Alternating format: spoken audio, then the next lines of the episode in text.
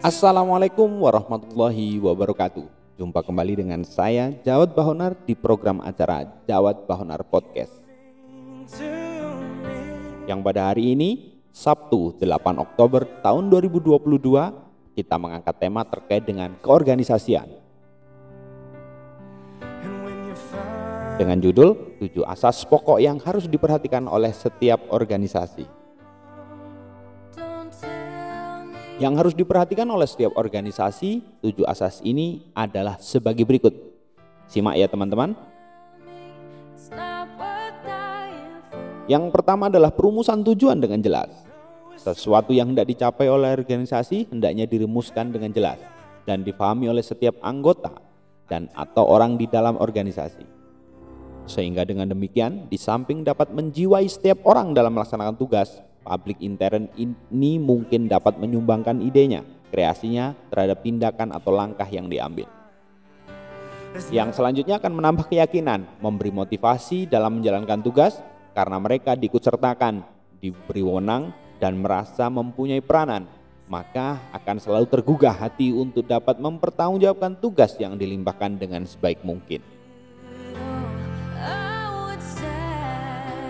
Yang kedua adalah pembagian tugas pekerjaan.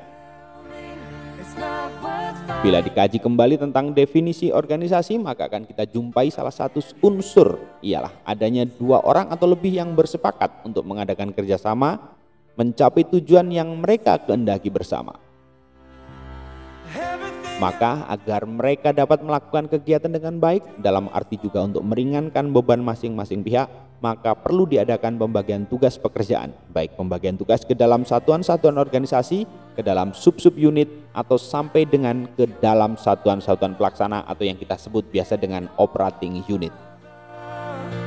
Sehingga dalam organisasi akan terdapat satuan-satuan organisasi dengan pejabat, tugas, wewenang, dan tanggung jawab serta hubungan satu sama lain yang masing-masing pejabat mempunyai peranan tertentu dalam lingkungan kesatuan yang utuh tetapi tidak merupakan pengkotakan tugas dan tanggung jawab.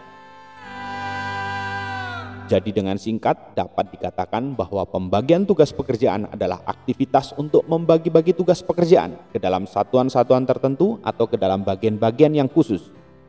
Karena organisasi dalam arti filosofis adalah manifestasi kemampuan manusia untuk bekerja secara kooperatif, maka tugas-tugas yang terdapat di dalam organisasi harus dibagi-bagi sesuai dengan kemampuan keahlian, dan bakat orang-orang di dalam organisasi tersebut.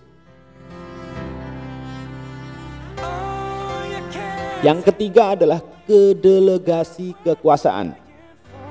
Delegasi kekuasaan adalah penyerahan sebagian hak untuk mengambil tindakan yang diperlukan dari pejabat yang lebih tinggi tingkatannya kepada pejabat yang lebih rendah atau dari pejabat yang satu kepada yang lain yang sederajat dalam organisasi tersebut. Pelimpahan kekuasaan ini perlu dilaksanakan, mengingat bahwa kemampuan seseorang itu terbatas, dalam arti bahwa dengan predikatnya seseorang mungkin tidak mampu untuk mengetahui semua hal dalam organisasi sampai hal yang sekecil-kecilnya. Lebih-lebih kalau organisasi itu sudah sedemikian besarnya dan kompleks tugas-tugas yang harus dilaksanakan guna merealisir tujuan.